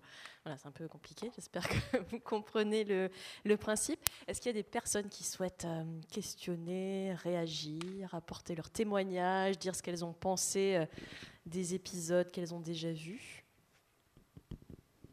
Oui, vous, arrivez à poser la question de fort ou je me rapproche? Je pense que ça va aller. Ouais, on vous entend.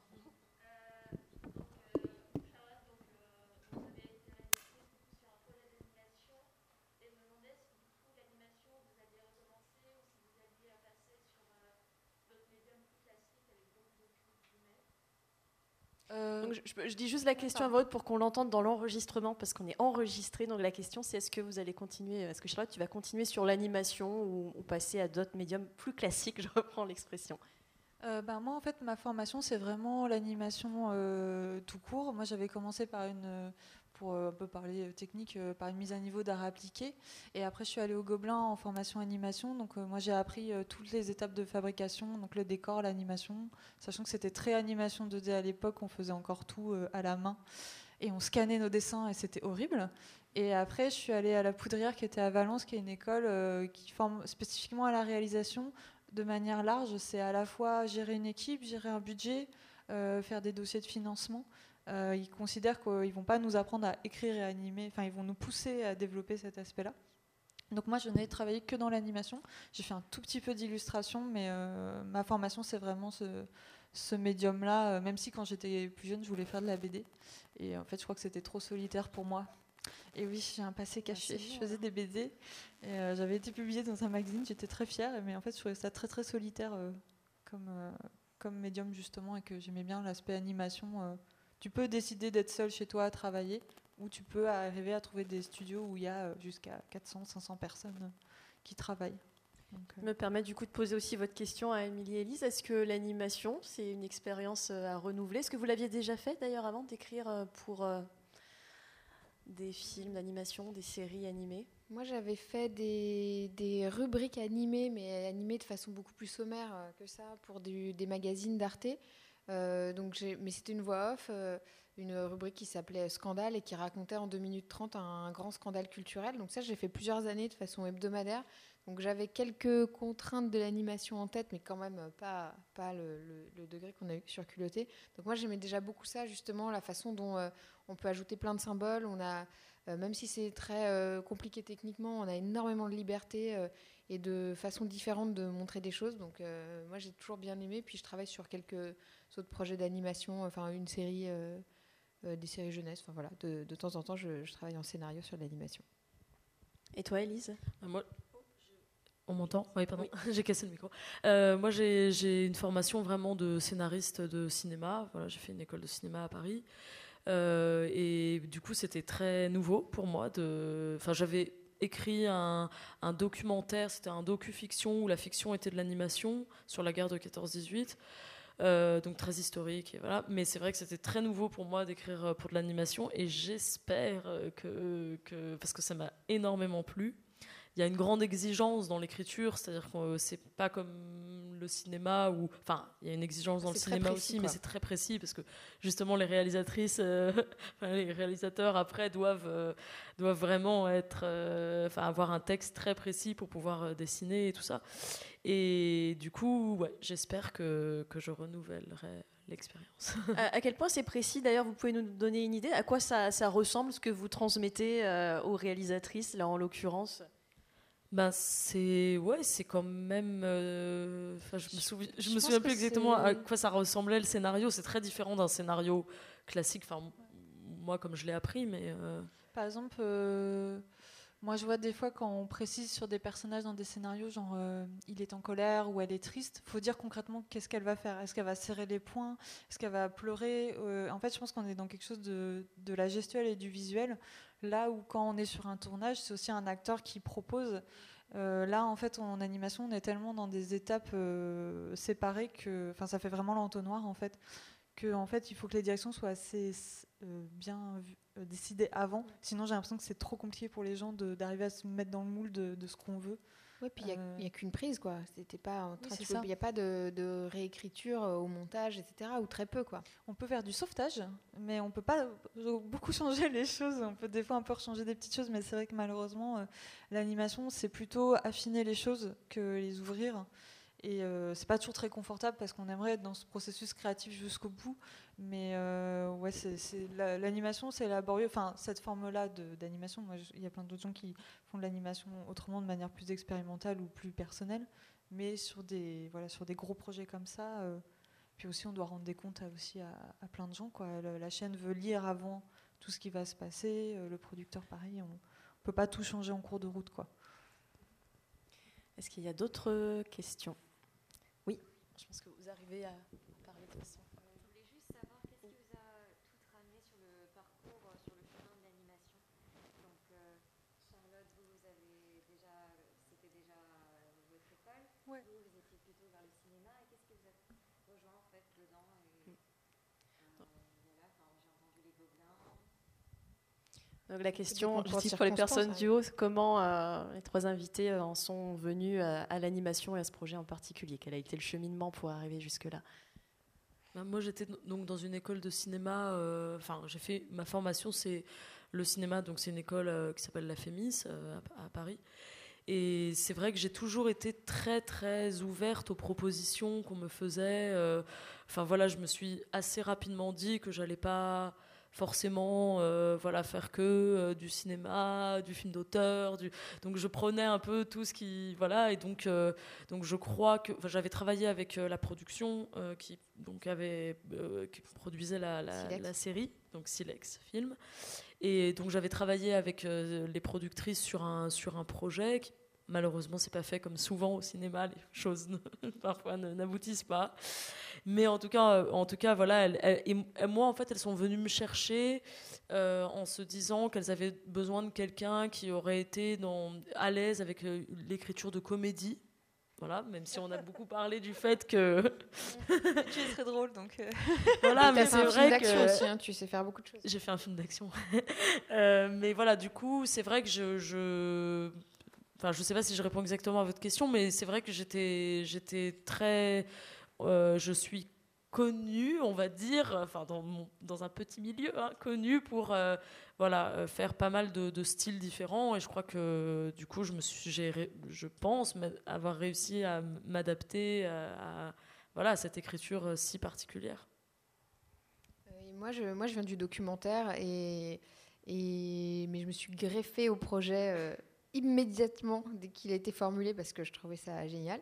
Et, euh, et comme ce sont des personnages réels et qu'il y a une dimension documentaire euh, dans, dans ce projet, euh, ça me permettait d'être légitime alors que je venais pas de l'animation et pas non plus de la fiction. Et toi, Charlotte, bon, t'avais déjà un petit peu expliqué Euh, ton oui, parcours. bah, moi c'était purement scolaire. Quoi. Je m'étais renseignée sur les écoles et j'avais fait les portes ouvertes des écoles quand j'étais au lycée. Euh, après, j'ai eu de la chance, c'est que moi j'ai fait une partie de mon lycée à Angoulême où il y a beaucoup, beaucoup de, formations, de cours et de, voilà, de présentation de ces métiers-là. Il y a une école d'animation là-bas. Donc je pense que ça m'est vite apparu comme un métier. Euh, assez vite, moi je sais qu'on rencontre beaucoup de gens qui veulent se réorienter faire de l'animation tard. Euh, c'est vrai que mm, c'est les gens commencent de plus en plus jeunes euh, dans les écoles d'animation et se forment de plus en plus tôt. Enfin, moi, je vois des gens qui sortent d'école qui ont 20 ans, 21 ans, euh, qui sont hyper techniques, qui connaissent tous les logiciels. c'est assez impressionnant. Donc, ça se professionnalise de plus en plus. Merci. D'autres questions? Oui, je viens avec un micro ou non, ça va.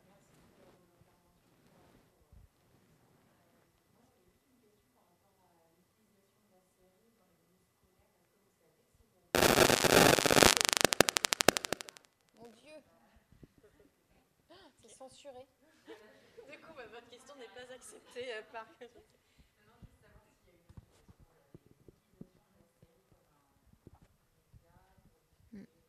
Alors moi, je ne sais pas. Ah, bah, Alors, je la- je reformule la question, je Ah rappelle pardon. le protocole pour l'enregistrement. Euh, Est-ce que la série est utilisée euh, comme support pédagogique en milieu scolaire? Et peut-être on va ouvrir même plus. Est-ce que vous savez euh, voilà, quelle vie elle mène euh, là après sa diffusion euh, à la télé? euh Ouais, toi, tu sais, parce que j'ai déjà entendu, mais je sais plus si c'était toi qui en parlais. Ouais. Euh, moi, je sais que certaines- de manière informelle, j'ai des gens qui m'ont contacté, genre des amis qui me disaient euh, euh, qu'elles ont euh, un ou une amie euh, prof euh, qui a montré un épisode sur un sujet qui parlait de ça. Euh, j'ai aussi une amie qui travaillait dans une association euh, d'aide euh, aux femmes qui avait montré Annette Kellerman pour parler de l'émancipation par le sport. Donc je pense que ce qui est chouette avec euh, Culotté, c'est que c'est très très thématique. Et, euh, mais je sais que c'est utilisé comme support de, de discussion. À mon avis, de manière informelle, je sais que j'ai déjà eu des projets qui rentraient dans des cadres de, euh, en gros, qui étaient inclus dans des cours. Euh, par exemple, j'avais fait un film d'animation euh, assez musical où c'était utilisé pour des cours de français, où les, les gens devaient dire, enfants ou adultes, ce que faisait le personnage en action. Mais je pense que culotté, en effet, c'est pas mal utilisé pour ça. Et pour la diffusion, bah, malheureusement, comme la série, elle est sortie. Euh, c'était assez chouette, c'était sorti le 8 mars euh, pour la journée des droits de la femme, euh, donc une semaine avant le confinement. Donc on a eu un petit départ raté en termes de, voilà pour nous pour faire la promotion de la série. Donc là on reprend un petit peu, du coup on fait des déplacements. Elle a été achetée dans 5 ou 6 pays européens et l'Australie. Je crois qu'il y a la Finlande, la Suisse, l'Italie et le Portugal. Et c'est en discussion aussi avec d'autres pays. Et on a il y a le DVD et euh, on a fait aussi pas mal de sélections à l'étranger. euh. donc nous, on a un peu, voilà, on est, on est dans des listes euh, parce que du coup la série est soit en court métrage, soit en compétition télévision. Mais ça circule pas mal, on est, on est vraiment contente. Je pense qu'on bénéficie aussi de, du rayonnement de la BD dans le monde. je pense que c'est assez corrélé. Mais ouais, ça, voyage quand même pas mal. Et moi, je fais, pour ceux qui connaissent, je fais une tournée en Nouvelle-Aquitaine fin novembre. Donc, je serai genre à Tulle, Cadillac, Saint-Junien. voilà, donc ça continue. C'est ça, je, fais ma tournée culottée. Et je vais faire des interventions avec des scolaires. Donc, euh, je pense soit pour parler d'animation, soit pour parler du sujet euh, contenu dans la série. Je, me souviens avoir entendu des interviews de Pénélope Bagieux qui disait qu'elle euh, avait ben, beaucoup de jeunes lecteurs et lectrices et que les gamins qui venaient en dédicace, elle était contente de, voir que notamment les petits garçons ne relevaient même pas que c'était que des femmes et que pour eux c'était surtout des personnages super chouettes et qu'elle trouvait que c'était une vraie victoire de ce point de vue-là. Vous, avez des retours sur les, les audiences? Euh, oh ouais, moi je sais pas trop. Je sais qu'un jour j'ai été taguée sur Instagram avec les chiffres et je les ai oubliés. Euh, voilà, parce qu'on a la distribution qui fait beaucoup, mais je crois que ça avait été en millions, euh, il y a eu beaucoup de vues. en fait, comme la série est sortie au moment du confinement, elle a été diffusée, il y avait deux épisodes le matin, deux épisodes le soir sur France 5. après, ils ont été rediffusés une deuxième fois. Et il y a eu tout le streaming, donc je pense qu'il y a eu quand même euh, beaucoup beaucoup de vues. Ça a été beaucoup vu, je crois. Ouais. Ah, malheureusement, c'est pas comme YouTube sur les streams de France TV, il n'y a pas le, a pas le nombre de vues affichées, et euh, bah, c'est les chaînes qui communiquent ou pas euh, les chiffres. Enfin, c'est assez nébuleux pour nous. les chiffres d'audience télé, c'est assez facile à voir.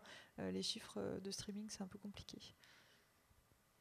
On peut prendre d'autres questions. Ouais, je pense qu'on peut en prendre deux encore. Oui, bah, allez-y.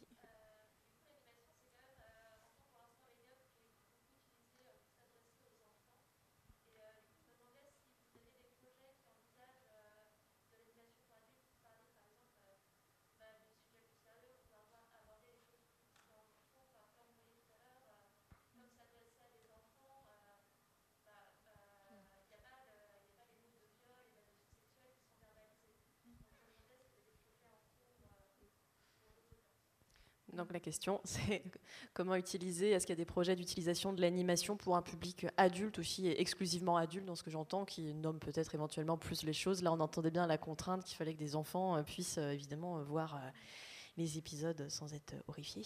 Bah, ce qui est très compliqué avec l'animation, c'est que c'est un, c'est des projets qui sont longs à faire et qui coûtent cher. Donc en fait, on, est beaucoup sur des, financements qui se font en amont. Et en fait, après, la, série se lance si euh, la, boîte de production a réuni, euh, les financements pour la lancer. Euh, donc c'est pour ça qu'il y a aussi beaucoup de projets qui tombent à l'eau faute de financement, parce que je crois qu'en plus il y a un partage entre fonds privés et fonds publics. Donc c'est quand même assez compliqué à monter. Et l'animation, en fait, c'est aussi une problématique d'offre et de demande. Euh, il y a des créneaux horaires euh, spécifiques à la télé pour euh, de la diffusion d'animation, mais les chaînes vont demander du public jeunesse. Donc c'est très catégorisé. Il y a ce qu'ils appellent le preschool pour les enfants, il y a les 4-7 ans, 7-9 ans, enfin voilà, c'est des choses très très codifiées. Et donc c'est très compliqué pour les auteurs d'arriver à se fondre dans ce moule-là. Parce qu'en fait, si on rentre... et aussi il y a des problématiques internationales. Il y, a des, règles dans chaque pays sur ce qui est possible de diffuser ou pas pour les enfants selon les catégories d'âge. Donc euh, c'est assez complexe. Je pense que des fois ça pose des problématiques d'autocensure pour les auteurs et les, producteurs. Euh, parce que tout le monde essaye de, de prévenir euh, tout ce qui pourrait être refusé après, parce que c'est terrible d'avoir un épisode qui est refusé après qu'il ait été fait. Donc je pense que ça, du coup, ça, peut-être que ça a tendance à adoucir les propos et ce qui est représenté. Après, il y a un vrai développement, il y a une vraie envie de faire de l'animation adulte parce que nous, on fait de l'animation euh, euh, dans notre boulot sur toute notre carrière et on a d'autres envies. Euh, ça se développe beaucoup en long métrage, mais il y a eu des problèmes des fois de diffusion. par exemple, il y avait un film qui s'appelait Funan qui était sur le, massacre des Khmers rouges et qui malheureusement était programmé en semaine, en journée à 14h. Donc je ne sais pas qui euh, a le loisir d'aller voir un film aussi difficile en semaine, un mercredi et un après-midi. Euh, donc des fois, il y a aussi, euh, voilà, il y a besoin que toute la chaîne se mette en accord pour dire si on fait du cinéma adulte, il faut aller au bout de la démarche et il faut le projeter aux bonnes heures, il faut le projeter aux bons endroits avec le bon public. parce que sinon, c'est terrible quoi pour des films qui coûtent des millions d'euros en plus à faire, qui prennent des années à faire de, de s'écraser au box-office euh, comme ça. Et après, ça fait des cas d'école où c'est super difficile après pour des gens de revenir avec ce type de projet. Ouais, il y a une légende Donc, urbaine un euh, peu là-dessus, quoi. Sur euh, l'animation pour adultes, ça marche pas. Donc, euh, on continue à faire des choses. Mais toi, fait- tu fais des films qui sont. euh, qui peuvent être plus, plus adultes, ou en tout cas, quand Oui. tu fais un truc sur le, le- pour, euh, pour euh, TED, euh, c'est pas, c'est pas jeune public, quoi. C'est ça, moi par exemple, je bosse pour. euh, c'est les gens qui font les TED Talks, donc les, les conférences TED. Ils font des leçons animées sur tous les sujets. Donc moi j'ai fait un film sur Guillaume Apollinaire, un autre sur l'histoire du fromage, et puis là j'ai fait une, histoire, une vidéo sur euh, les conséquences de la grossesse sur les organes internes. Mais c'est sur Internet. Et moi j'ai l'impression qu'en ce moment il y a un vrai vivier sur Internet grâce à Netflix ou des chaînes comme ça qui ont des fonds énormes pour euh, produire des choses où ils peuvent se planter. Euh, là où en plus encore plus maintenant euh, pour les cinémas c'est très très très compliqué euh, qui peuvent pas toujours se permettre ce risque là alors que je trouve que des fois les cinémas peuvent avoir un vrai suivi avec un public fidèle et puis les emmener vers autre chose Euh, là où le streaming euh, en gros offre énormément de choses mais il n'y a pas forcément de ligne éditoriale Toujours. En tout cas, ça nourrit la machine parce que les algorithmes t'emmènent vers ce que tu vas déjà voir spontanément. quoi. mais il y a une envie de ça On peut prendre une dernière question. Ah, on va laisser madame plutôt ici.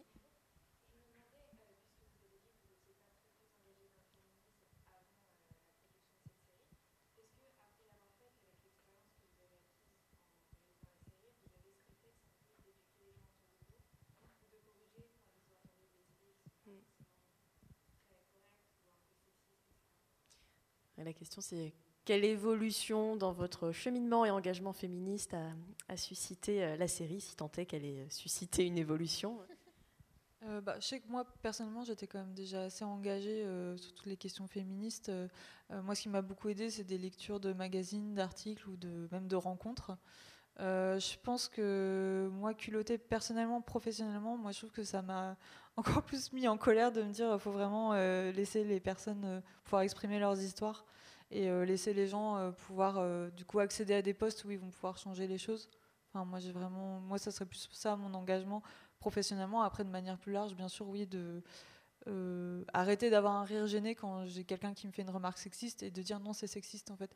Moi, je pense que ça aide aussi à se dire qu'il faut verbaliser les choses parce que sinon, on laisse trop passer des choses qu'on qui sont pas acceptables. Donc, je pense que c'est peut-être ça, quoi. De et en même temps, bah, des fois, ça se retourne contre nous parce qu'on va se retrouver face à quelqu'un qui voudra pas en discuter ou qui va être violent ou qui va pas euh, être dans le dialogue. Mais je pense que du coup. Moi, je me sens à un centième de courage de la plupart des histoires qu'on en a racontées, donc euh, ça rend un peu humble aussi, quoi. Je pense. Euh, moi, je sais pas si ça a changé mon engagement féministe, mais c'est vrai que ça me conforte dans l'idée qu'il faut réécrire l'histoire en mettant les personnages féminins en avant. Toutes, les, tous les, toutes les histoires, enfin à tous les niveaux, que ce soit l'histoire euh, euh, de l'art, l'histoire de la science, euh, y a un besoin de, voilà, de remettre en avant les personnages féminins pour qu'ensuite ils soient mélangés. Il ne s'agit pas euh, de parler que des personnages féminins, mais là on est dans une phase de l'histoire où on a besoin de les mettre en avant pour qu'ils soient placés sur la frise historique parce qu'ils n'y sont pas. Donc, euh, donc il y a besoin d'un. Voilà, je suis d'autant plus convaincue qu'on a besoin de- d'aller assez fort dans cette direction pour, pour euh, qu'ensuite ça soit acquis et que ça soit très normal.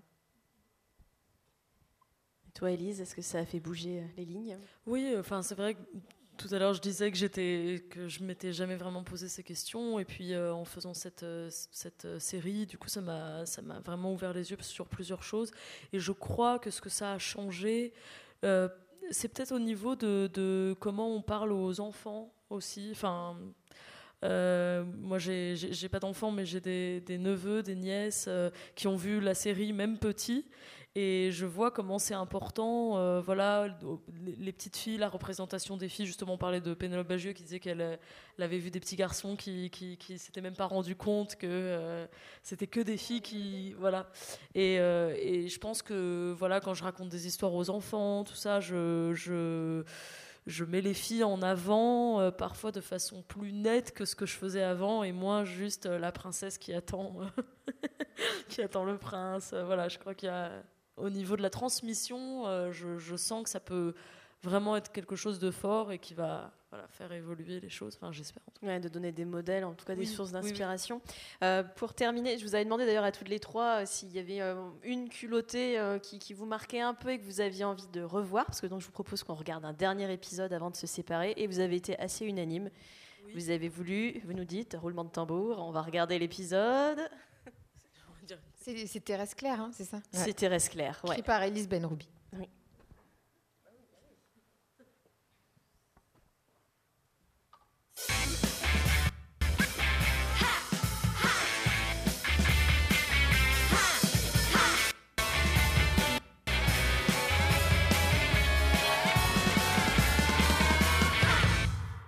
Thérèse Claire, née en 1927 en France, dans une famille très catholique et conservatrice de la banlieue parisienne. Thérèse, le plus important pour une jeune fille, c'est d'être jolie et gentille. Oui, papa. Et vierge jusqu'au mariage. Oui, maman. Ce soir, Thérèse, nous allons faire un autre enfant. Oui, chérie. Sa seule distraction est l'église. Karl Marx? Un beau jour, à 42 ans, Thérèse découvre le militantisme grâce aux prêtres ouvriers. Camarade, l'homme doit se libérer. Et la femme Liberté de l'avortement et de la contraception En mai 1968, Thérèse n'est pas la seule à se questionner. Tu sais que l'avortement clandestin est la principale cause de mortalité chez les Françaises. T'es avec nous?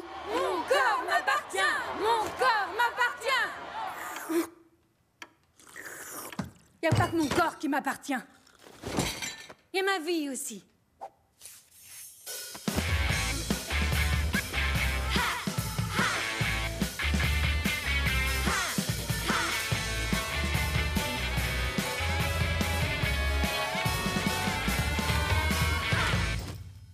J'aime mes enfants, mais je reste avant tout une femme, libre. Hmm. Thérèse emménage à Montreuil avec ses enfants. L'engagement féministe est ma chance. Et un combat ne se mène pas seul. Vous êtes Thérèse Oui. Je voudrais avorter. Ne le chuchote pas. Gueule Et ensemble, on va trouver une solution. Thérèse pratique des avortements clandestins, malgré les risques qu'elle encourt. Un enfant, si je veux, quand je veux Chut, ça va commencer.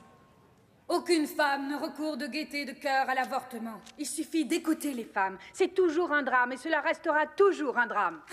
On a réussi, on a gagné Grâce à la loi Veil, l'avortement est dépénalisé le 17 janvier 1975. Et mon militantisme ne s'arrête pas là. Maman, ça me rend triste que tu sois seule. Ce qu'il te faudrait, c'est un lieu où toi et d'autres femmes auraient droit à la tranquillité, au bien-être, à l'autonomie. Mais personne ne croit à son projet utopique. C'est pas ça qui va m'arrêter. Allô, l'État, je cherche des financements pour une maison de retraite. Oh. Allô, la région, je... Allô, la mairie de Montreuil? Merci. Je déclare ouverte l'anti-maison de retraite. Et les femmes ne vieilliront plus seules. Sa résidence autogérée pour femmes âgées ouvre enfin ses portes à Montreuil en 2012. Et ici, tout le monde met la main à la pâte. Thérèse meurt à 88 ans. Sa vie a été un combat et une fête jusqu'à la fin de ses jours. Vieillir vieux, c'est bien, mais vieillir bien, c'est mieux.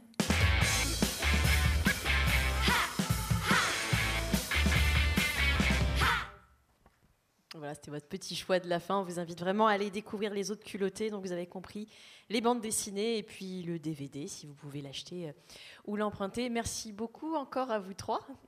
Merci. Ah, Merci à vous euh, de nous avoir reçus. Et puis, merci à vous d'être euh, venus. On peut aller s'applaudir tous.